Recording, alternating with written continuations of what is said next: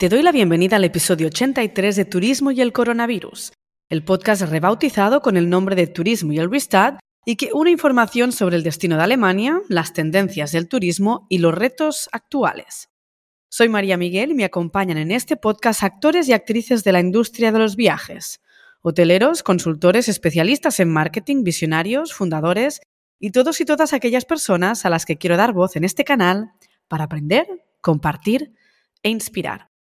En el episodio de hoy nos acompaña Antonio Gómez Coronado, fundador de traveloteca.com y Spain Top. Pasamos de la hotelería a la actualidad de un DMC.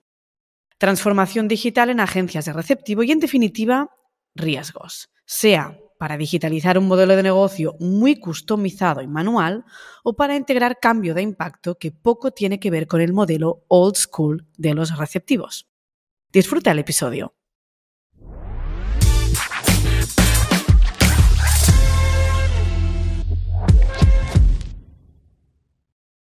Buenas tardes, Antonio. Bienvenido al podcast de Turismo y el Restart. Muchas gracias. Buenas tardes. Lo bien que viene LinkedIn para reactivar conexiones y temas, Antonio. Eres el fundador y CEO de traveloteca.com, que fundaste en 2002, y del DMC de Spain Top, el cual creaste en 2008. Y justo hice hace relativamente poco un post en LinkedIn donde hablé de mi proyecto de digitalización en el DMC, donde llevo cuatro años, y tú, con un mensaje privado, me escribiste y me dijiste que tú llevaste o llevabas diez. En ese momento tuve claro que teníamos que compartir una conversación, ¿no? que teníamos que compartir mucho, también a nivel de, visiones, y por qué no, pues, ¿por qué no hacerlo en un formato como el podcast? Así que mm, imagino que eres un buen ejemplo para podernos contar tu experiencia. Creo que no vamos a ser los únicos DMCs con peleas e iniciativas de ese tipo. Así que nada, hablaremos sobre todo de esto y en general, pues, de lo que es el tema riesgos, ¿de acuerdo? Sitúanos, cuéntanos quién eres, cuéntanos de ti y, de tus dos proyectos. Bueno, pues efectivamente sí. Yo LinkedIn es una, es una herramienta que la verdad no uso mucho, a pesar de que tengo absoluta seguridad de que tiene una potencialidad bestial. O sea, es como cualquier red social, que en realidad, bueno, como cualquier constructo humano, ¿no? Siempre tienes el yin y el yang, la posibilidad de hacer cosas maravillosas o cosas desastrosas, ¿no? Entonces, pues como cualquier red social que te puede llevar a conectarte con gente que está en Tegucigalpa o en Singapur, pues igual LinkedIn te da esa oportunidad desde el punto de vista profesional. Y encima, si te quitas muchísimo ruido, de ambiente de gente que te va a vender algo, que te quiere contar cosas de su vida, tal, pues claro, realmente es algo muy, muy potente. A ver, yo llevo en, con mi propia empresa 20 años. El pasado día 22 de noviembre hemos cumplido 20 años desde que me senté en el notario a registrar la empresa madre, que es de Tours SL. Y bueno, yo venía de, del turismo desde hacía relativamente ya tiempo. Yo, yo en realidad yo estudié filosofía, nada que ver con el turismo. Pero luego, pues la carrera la terminé en el año 92, o sea, post Olimpiadas, post Expo de Sevilla y ultra crisis económica, con lo cual nadie tenía trabajo en España, nadie, yo te digo, yo era la rara avis de mis compañeros que había estudiado una cosa pues que no le interesaba a nadie, que era la filosofía, pero abogados, ingenieros, todo tipo de súper estudiosos de la cosa estaban también en el paro. ¿no? Y entonces yo en ese momento, ¿qué hice? Pues dije, mira, me metí en un autobús y me fui como guía a llevar grupos de estudiantes americanos por Andalucía. Así estuve un par de temporadas y luego me surgió una oportunidad de irme a Centro Europa como guía. Y ahí entonces hice unos cuantos veranos, estuve haciendo tours por Praga, Budapest, Polonia, Berlín, tal. Aquello, la verdad es que me encantó. Y dije, pues es lo mío. Y ahí me quedé. Luego me casé, dejé el tema de la alcachofa, porque la alcachofa gasta mucho, la verdad, y no es nada bueno para conciliar la vida familiar. Ya me volví aquí y empecé a entrar en, en tour operadores clásicos. Empecé en Politours, luego en Iberojet, y hubo un punto en el que ya dije, mm, por aquí no puedo seguir. O sea, ya eran empresas muy grandes, muy mastodónticas, donde era muy difícil que se oyera tu voz y que pudieras presentar un proyecto así un poco más personal y sobre todo que hubiera verdad. A mí yo siempre me interesa mucho la verdad. Decir, oye, haces algo que tenga verdad o que no la tenga. Y, yo la verdad es que, no tengo la clave, o sea, no sé cómo se, cómo se llega a eso. Pero de alguna manera mis, mis clientes sí la tienen. O sea, yo una cosa me sorprendió mucho que cuando ya creé la primera web, que era traveloteca.com, y empecé a, vender viajes y tal, y, la gente venía, venía, yo me daba cuenta que había un perfil, que no era realmente un perfil económico, o sea, no era que había un corte de gente o un perfil de estudios, no, era un perfil del tipo de gente. Y sin saber cómo, o sea, sin, digamos, sin tener objetivada el retrato robot de ese tipo de personajes, pues lo cierto es que la gente que viajaba con traveloteca.com tenía el perfil que a mí me gustaba. Y entonces yo muchas veces acababa ya pues casi de colega con los viajeros, ¿no? Porque hay gente que tengo clientes que han viajado conmigo ocho o diez veces, ¿no? Que son muchas para hacer un viaje anual. O que han viajado los padres y que ahora viajan los hijos. O sea, que ya he saltado generaciones, ¿no? ¿Y por qué viajan conmigo? Pues porque doy verdad. O sea, porque normalmente saben que no les estoy tratando de vender una moto que no quieren, ¿sabes? Donde hay una especie de, no te digo colegueo, pero casi sí que digo, oye, pues es un profesional que se puede confiar. Y eso yo lo llamo verdad. Bueno, pues ahí, ahí llevamos 20 años peleando. Primero contra Veloteca y más tarde con Spaintop. Entonces, bueno, primero empezamos haciendo lo que mejor sabíamos hacer, que era vender viajes de españoles que van a buscar algo al extranjero lo primero que ofrecí fueron destinos que yo conocía muy bien, porque claro, siempre lo que he intentado decir es que la mejor manera de vender un viaje es que tú conozcas el destino donde vas, ¿no? Que no es realmente, o sea, ahora quizá soy un poco más, añado alguna cláusula adicional, ¿no? No es imprescindible que hayas viajado a ese destino para poder venderlo bien. Sí que es imprescindible que tengas una gran experiencia en ese destino para que, digamos, puedas dar un consejo de peso en el que digas, mira, yo es que no he estado nunca en Jordania, por ejemplo, pero es un destino que te lo puedo vender con los ojos cerrados. ¿Por qué? Porque llevo 25 años vendiéndolo, conozco personalmente a gente que lo vende allí. Cuando te mando a Jordania con mi asesor de viajes de allí, pues estoy plenamente convencido de que tu experiencia, si me haces caso, pues va a ser muy, muy buena, muy positiva. Y yo no he estado nunca en Jordania. ¿Vale? Ese es un ejemplo concreto. Pero obviamente si has estado, pues digamos que la capacidad que tienes de intermediar ese viaje siempre es mucho mayor. Bien es cierto que cuando se dice has estado o no has estado, pues es un poco, a ver, esto es un poco flexible, ¿no? Decir, si has estado, usted ha estado en, no sé, en Perú, pues mire, sí, me fui en Puente de Diciembre, estuve tres noches. Pues eso no es estar, es que has pasado por allí, ¿no? Pero no has estado. si yo digo que conozco Alemania es porque yo me dediqué personalmente a montar un folleto de Politours durante seis temporadas en el que viajaba como mínimo tres veces al año, semanas completas, y me conozco cada piedra del destino. Yo conocía los nombres y apellidos de los recepcionistas de los hoteles. Entonces, cuando la gente viajaba a Alemania conmigo, pues alucinaban porque, claro, les daba unos viajes que, la gente pues no, no era capaz de creer lo que veía, ¿no? He sorprendido en Alemania hasta alemanes, que se dice pronto, ¿no? es, es un alucine, pero sí, es verdad que lo he hecho.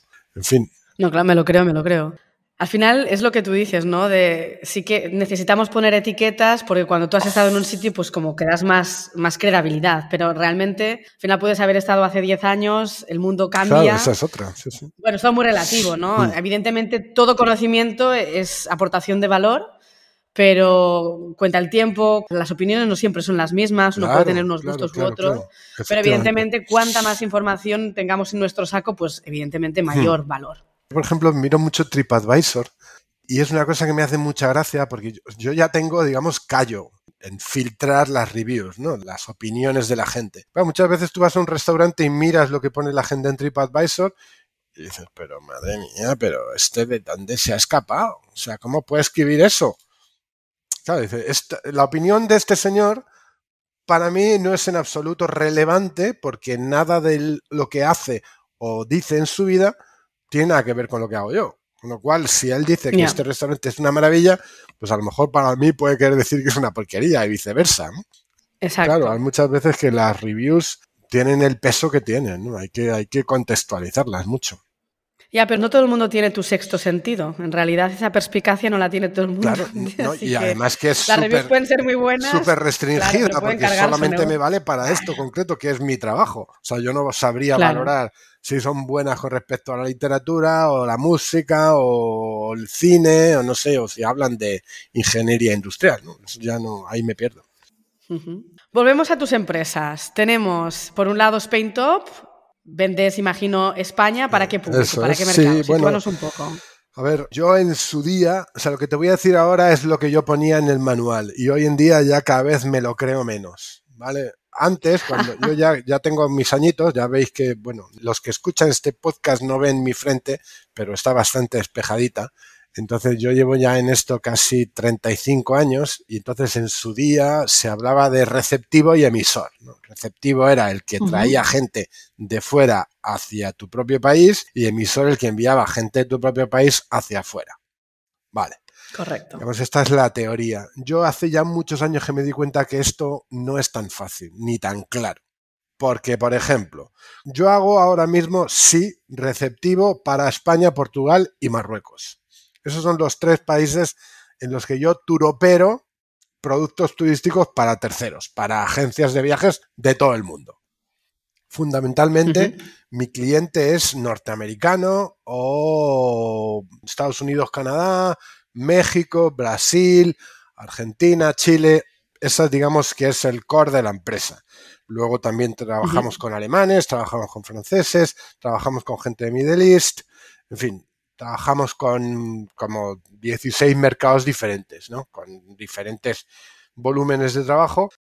Pero quiere decir que cuando un tipo, una agencia de Alemania me pide un viaje que hace un Madrid-Barcelona, yo estoy haciendo receptivo, pero si me pide Madrid-Barcelona-Lisboa, que hago? La mitad es receptivo, la otra mitad es emisor. Ah, bueno, eso es ponerle nombres. ¿Cómo es esto? Entonces, realmente, ni receptivo ni emisor, yo vendo viajes.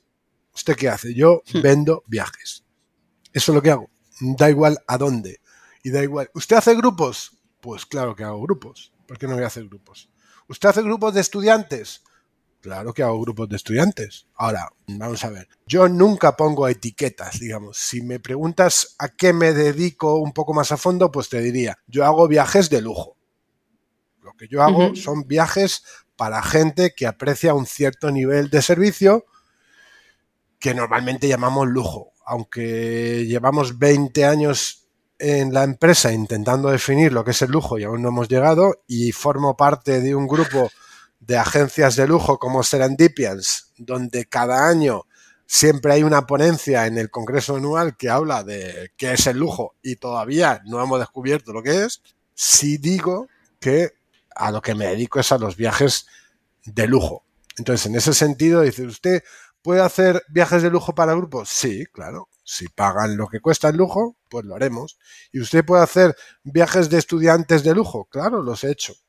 He hecho grupos de lujo. ¿Por qué? Porque una escuela de Nueva York nos pidió un viaje para ir a visitar talleres de diseñadores españoles y esta gente pagó 1.800 pavos por cabeza, unos seis días de viaje.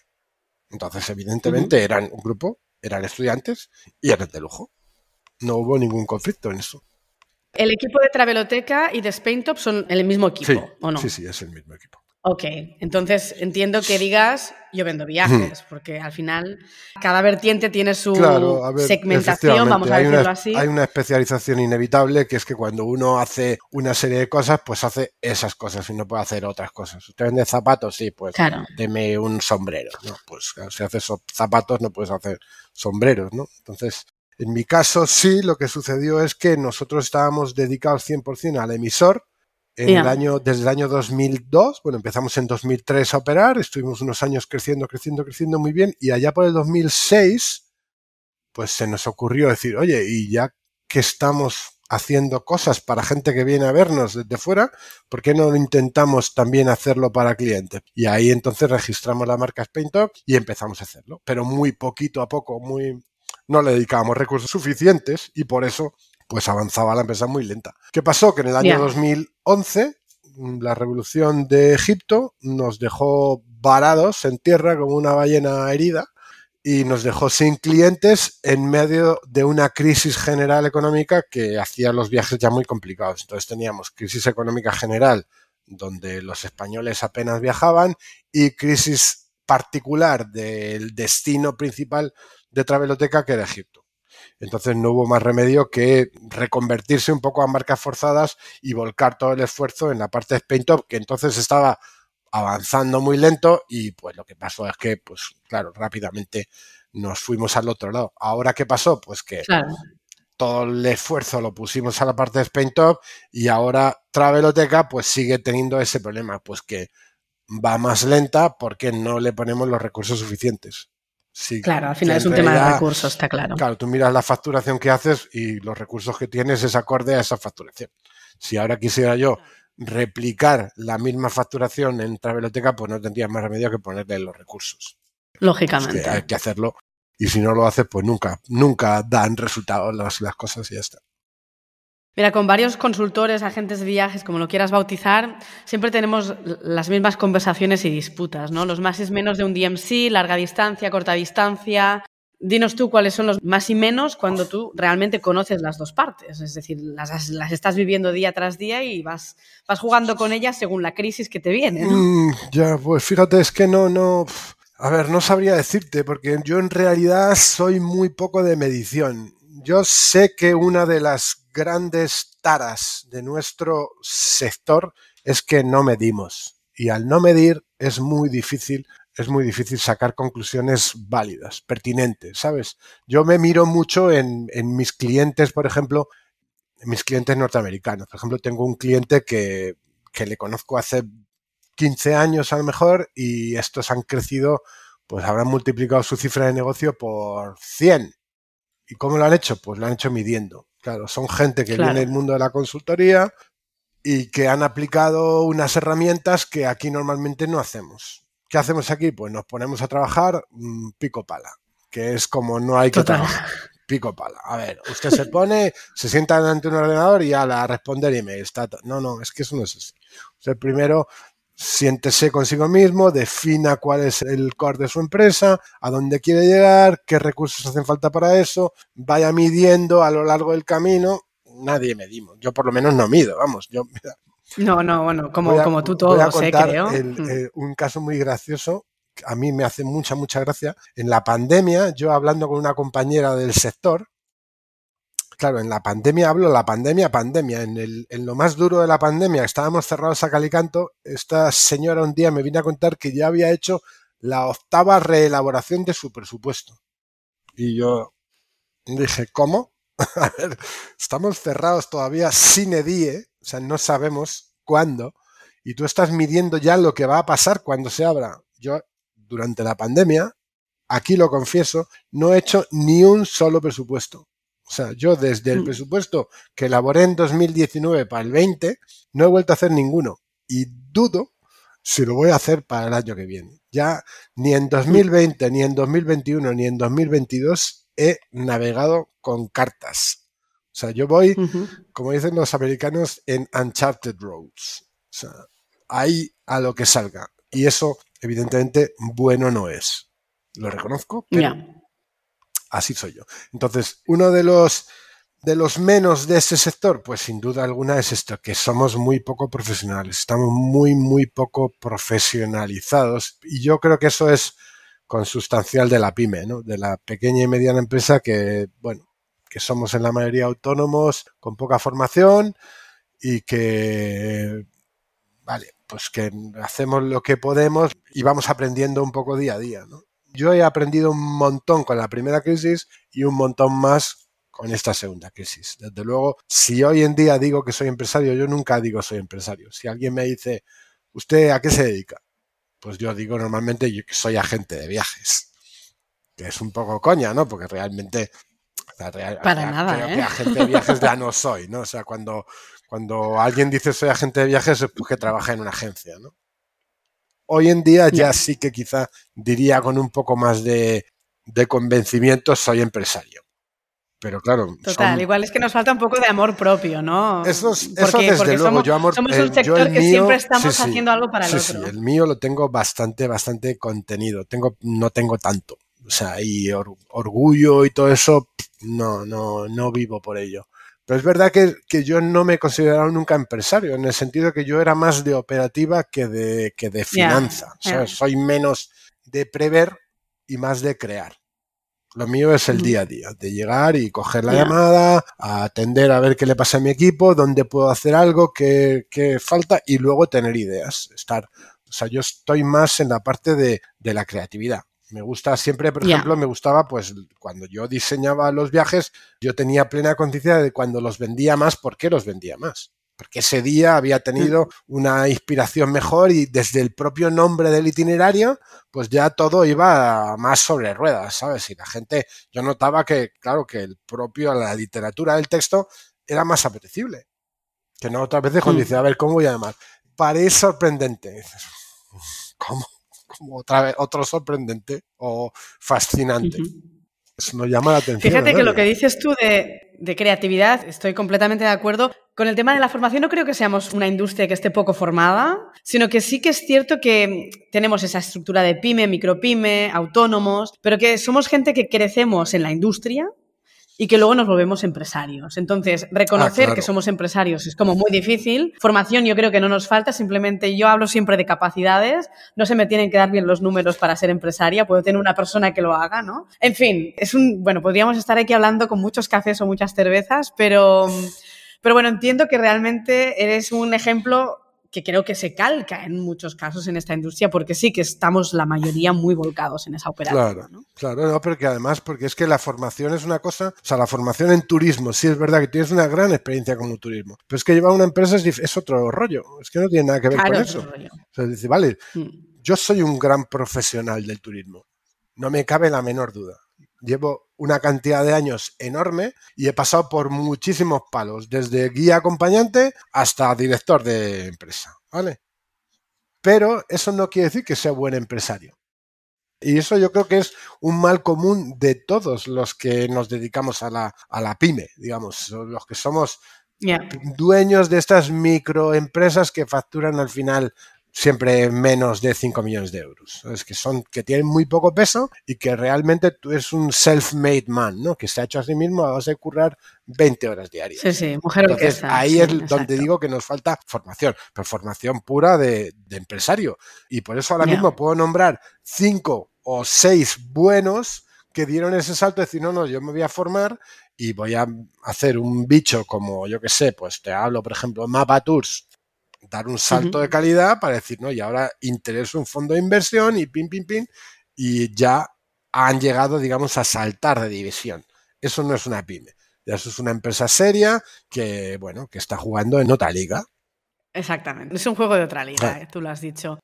Vamos a, los gaps, al menos para mí es un gap dentro de lo que es el, mundo del, DMC, creo yo, que es el tema de, de la digitalización. Precisamente es algo que nos une, ¿no? tú, me dijiste que estabas desarrollando un software. Oye, ¿qué es lo que has hecho? Cuéntanos. ¿Cómo, has llegado aquí? ¿Qué gap has visto? Lo que, lo que dices es cierto, ¿no? Yo, yo en realidad mi empresa la monté como 100% digital.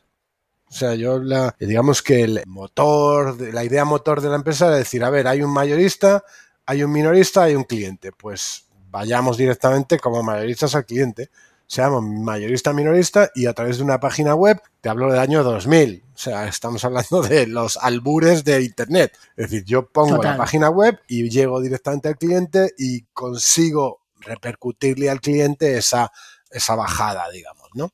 Y por eso puse mi página web en marcha, hablé con una empresa de, sí, de desarrollo digitales, un alemán que estaba viviendo en Tres Cantos, y nos lanzamos a la aventura de crear nuestra propia página web con un sistema de reservas propio, o sea, con un back office que nos ayudará con todo ese meneo. Así empezamos hace 20 años ya. Yo venía, fíjate, de una empresa como Politours, donde entonces todavía se contaban los pasajeros con chinchetas. O sea, yo, yo he visto vender charters esto es que es alucinante. A lo mejor ahora me está escuchando alguien de 20 años que dice, este es un extraterrestre. Pero no, entonces se ponía en una pizarra y entonces sabía cuántos asientos tiene el avión. Pues tiene 280 asientos. Pues vale, 280 huecos en una hoja de papel cuadriculado y se iban poniendo una chincheta porque la plaza vendida. Así, bueno, he, llamado por teléfono a Iberia a coger plazas y he hecho billetes de avión a mano. Yo. O sea, señor Ricardo Pérez, eh, señora Angelita García, billete, cortar el cupón, el cupón de agente, el cupón de mostrador entonces yo tenía claro que, que eso era muy mejorable.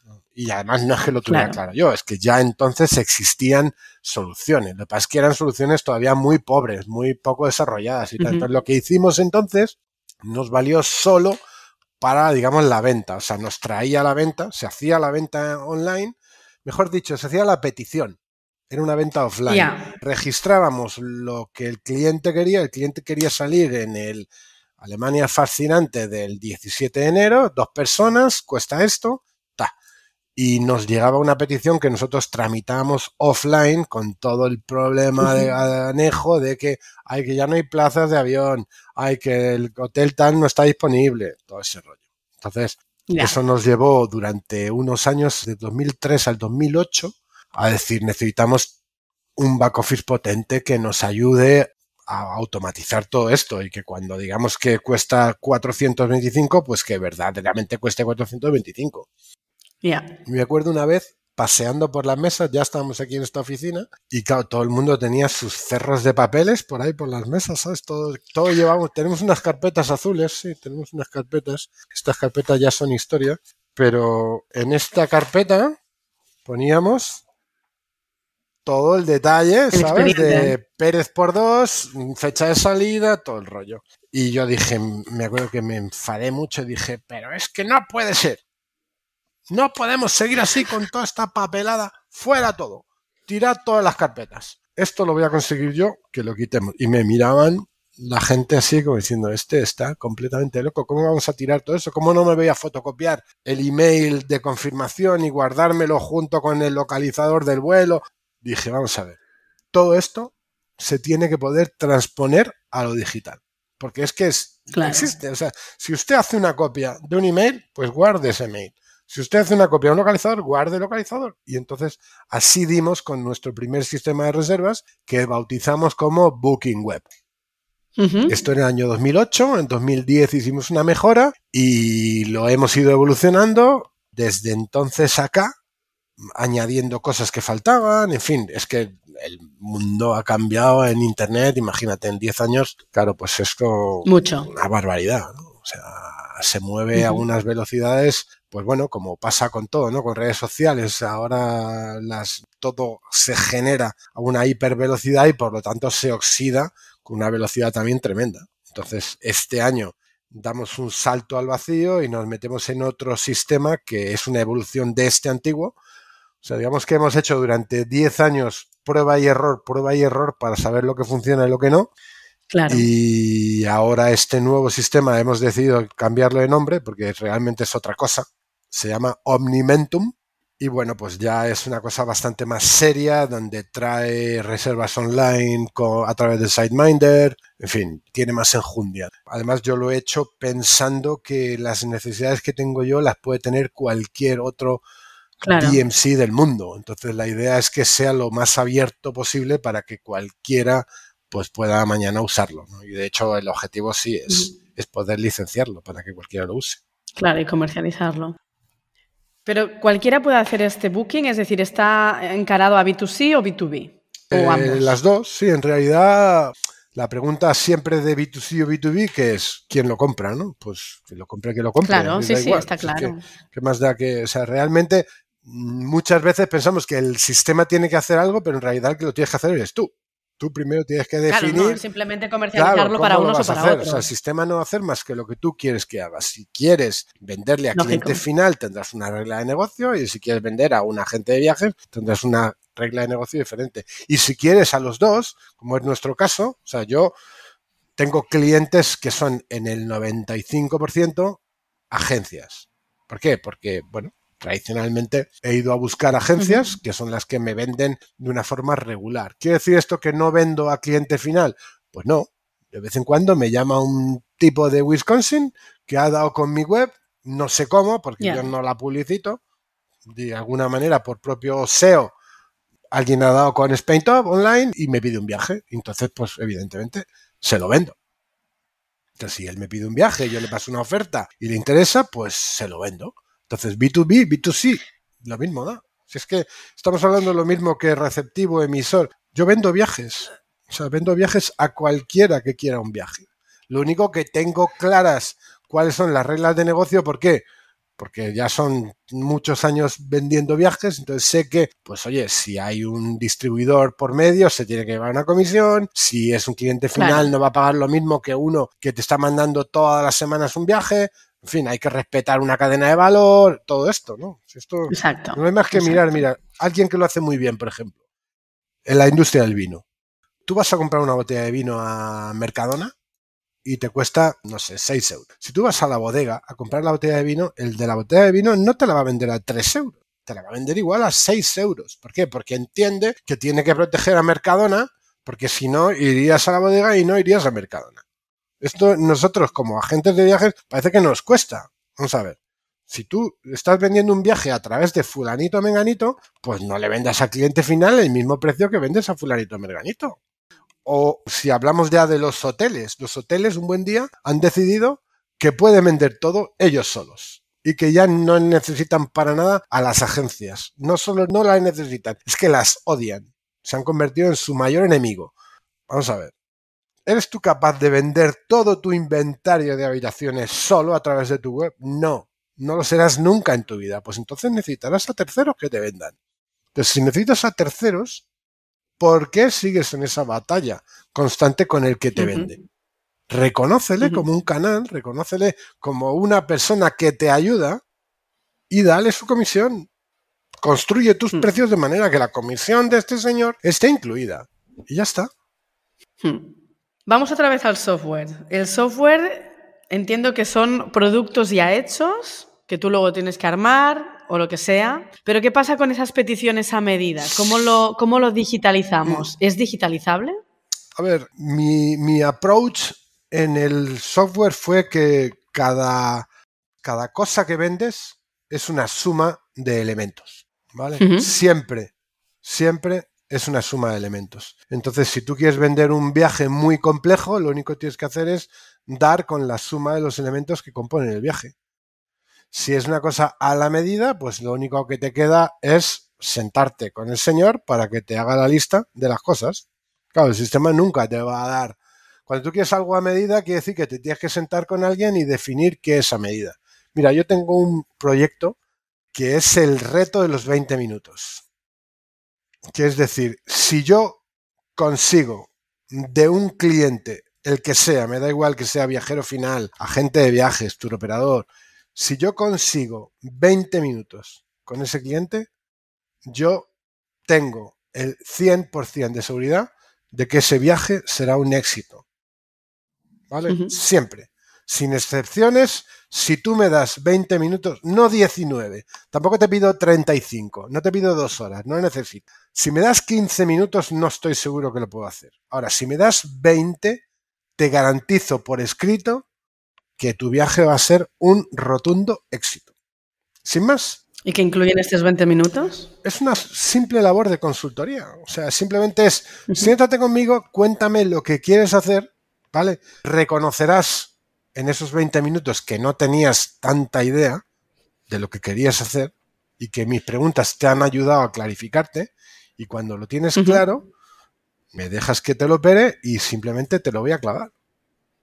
Yo eso se lo digo muchas veces a los, a los viajeros, ¿por qué? Porque los viajeros normalmente ni siquiera tienen esos 20 minutos. Fíjate, para hacer un viaje que te vas a gastar 5.000 por persona, Luego no quieres gastar 20 minutos un viernes por la tarde en atenderme al teléfono para explicarme lo que quieres. Entonces, hmm. es difícil, ¿sabes? Muchas veces es imposible que la clavemos a la primera. Yo soy viajero. O sea, yo viajo. Cada año hago un viaje de larga distancia de un mes. Cada año, desde hace muchísimos, me cojo a mi mujer, a finales, mediados de noviembre, cuando ya la cosa ha bajado, decir, venga, a ver, ¿dónde vamos este año? Pues vamos a Perú, pues vamos a Malasia, pues vamos a, no sé, hemos ido a, Zimbabue, a, no sé, a sitios lejanísimos y nos tiramos un mes viajando, un mes, 20 días, 25, 30, algo así, y entonces decimos, joder, realmente este país podemos decir que lo conocemos bien.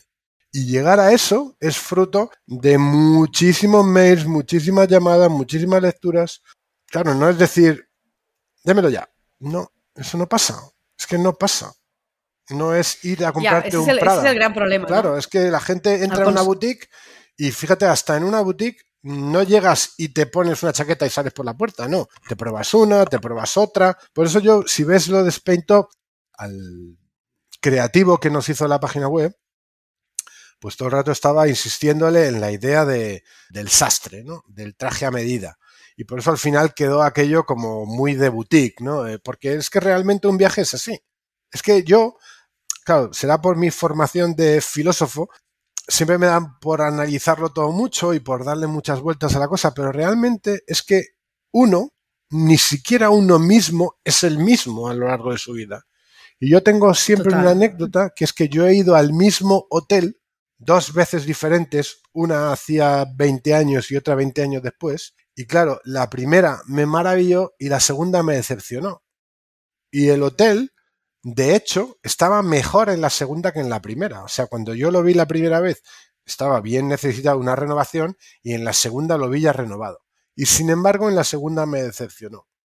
Por culpa del hotel. Tus necesidades son distintas. Por culpa mía. Claro, yo en 20 años había pasado de vender viajes, bueno, digamos, más estándar a vender viajes de ultralujo. O sea, yo ahora mismo estoy operando viajes de, pues no sé, jeques árabes, senadores rusos, actores norteamericanos, actrices de Bollywood. O sea, yo he hecho una luna de miel de una actriz de Bollywood y el hijo del presidente de un estado de la India, donde se gastaron una cantidad de dinero, pues un poco insana y hicimos cosas absolutamente locas. O sea, yo he estado mm. operando un viaje en Portugal con una familia de siete que venían en jet privado y llevaban cocinero privado.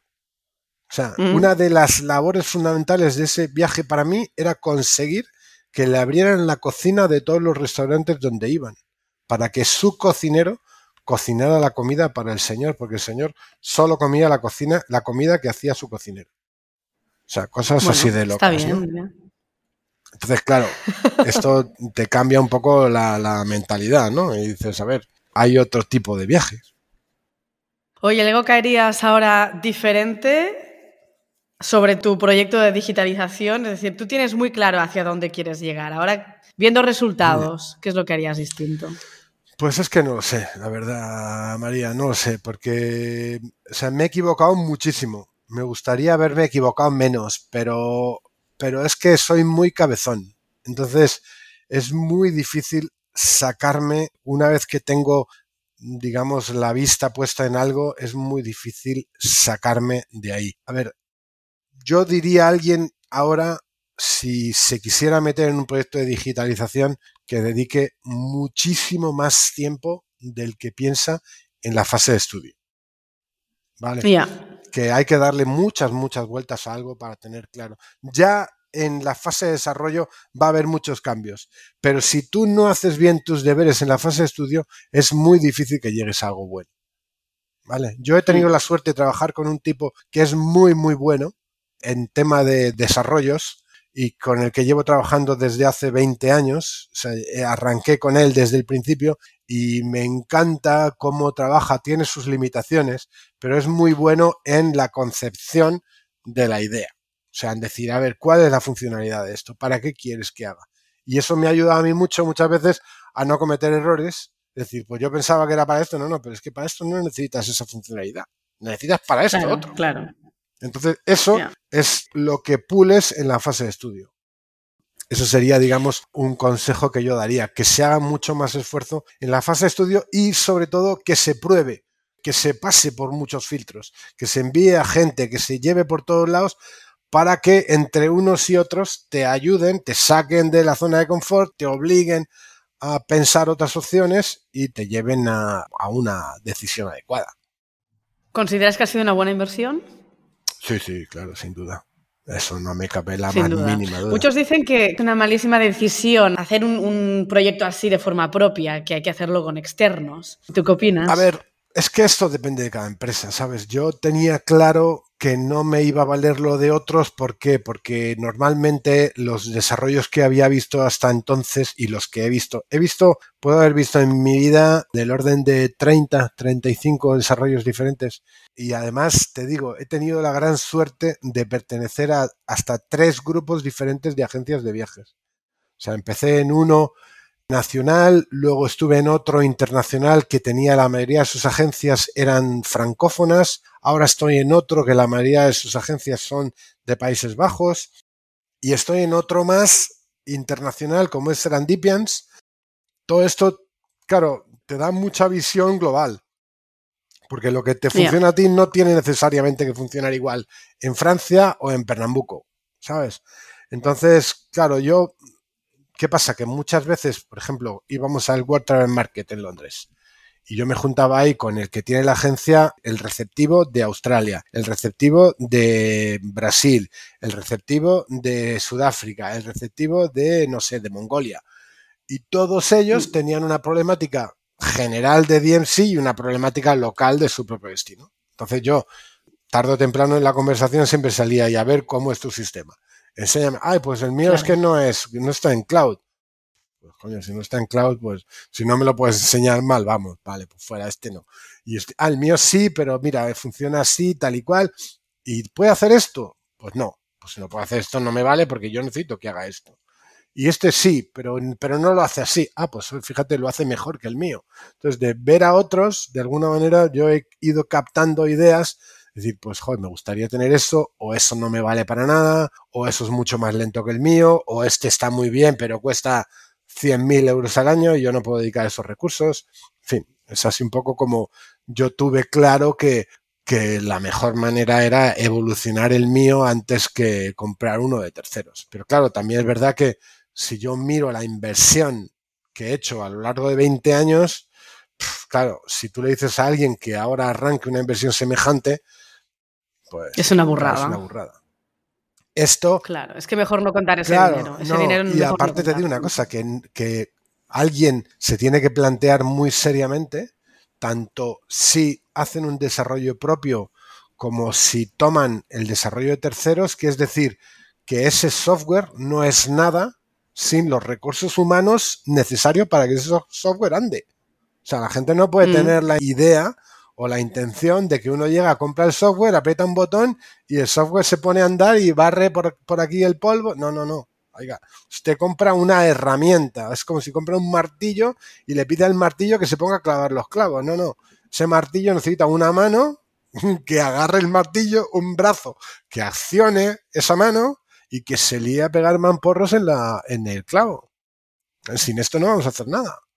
Entonces, claro, si tú compras un software y luego no dedicas los recursos, ¿los recursos qué es? Una persona dedicada en España, pues estamos hablando de 35 o 40 mil al año, con coste empresa. O sea, no vas a poner a un becario a meter precios, que es donde vas a luego tener todo lo sensible, ¿no? O sea, alguien de fiar 30 mil, 40 mil euros, esa es tu inversión anual, como mínimo, en el sistema, más el fee que estás pagando por el... Entonces, si tú tienes una empresa que está en A y la quieres llevar a B, porque habrá gente que diga, no, no, pues yo estoy aquí bien y no necesito crecer más. Estamos hablando de empresas, o sea, yo en su día es que dije, vamos a ver, estamos aquí, ¿y por qué no estamos allí? ¿Qué, qué nos para? Pues que no tenemos inversores, ¿vale? Pero y si vamos poco a poco y nosotros hemos ido creciendo orgánicamente desde el minuto uno en 20 años oye, no es que estemos en una facturación enorme, pero ya vamos entrando, digamos, en un ciclo más o menos interesante. ¿Cómo? Mm. Pues muy lentamente, sin prisa, teniendo claro, que lo primero de todo era el cliente, o sea, el viajero tiene que seguir recibiendo un viaje absolutamente guay y donde siempre al final te escribe y te dice, oye, gracias por un viaje tan alucinante. Y entonces luego al final lo que estamos haciendo que es pues mejorar procesos para que internamente nos cueste menos de sangre, sudor y lágrimas hacer que ese viaje sea maravilloso. Entonces, lo que hace. Que es una meta, es una meta interesante. Claro, decir, oye, vamos ¿eh? a ver, si conseguimos que este señor nos siga escribiendo ese, ese mail de felicitación, pero además ese viaje lo hemos hecho en 25 minutos, pues entonces la cosa es muy seria, ¿no? Ya tiene interés. Y eso, y eso es básicamente lo que hace Omnimentum. Lo que hace Omnimentum es Pues- proveer un montón de recursos para que la gente lo pueda Mm. hacer de todo de forma muy ágil.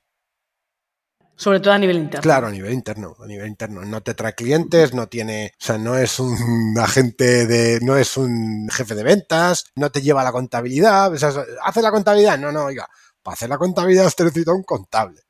Si usted lo que quiere son los datos concretos de facturación y tal, claro que te los da. Pero luego todo eso lo tendrás que transponer a tu contabilidad, porque además en cada país hay una contabilidad diferente. Entonces no, no vas a Claro. pretender que este sistema te haga la contabilidad de Perú. No, pues te hará la de España si le dices los datos que necesitas. Nada más. Pues Antonio, a por menos sangre, sudor y lágrimas, ¿no? esa, esa es la clave. La clave. Después de dos años de Esa pandemia, de no trabajar nada, el destino nos regaló un año de post-pandemia donde hemos trabajado como negros. O sea, trabajando 20 Como nunca, horas sí. diarias y todo para anteayer. Entonces, ahora, si le escribimos la carta a los Reyes Magos, que estamos además en fechas muy propicias, pues le vamos a pedir que nos dé más o menos el mismo volumen que este año, pero repartido con un poco más de tranquilidad para que no tengamos que sudar tanto. Exacto, yo creo que es una buena. Así que nada, mucha suerte con, con el proyecto. Un día mm, voy a tu casa y me lo enseñas desde dentro. Quiero Claro verlo sí, cómo funciona. Quieras. Mucho éxito y hasta pronto. Muchas gracias, María. Nos vemos. Gracias a ti. Hasta luego. Chao.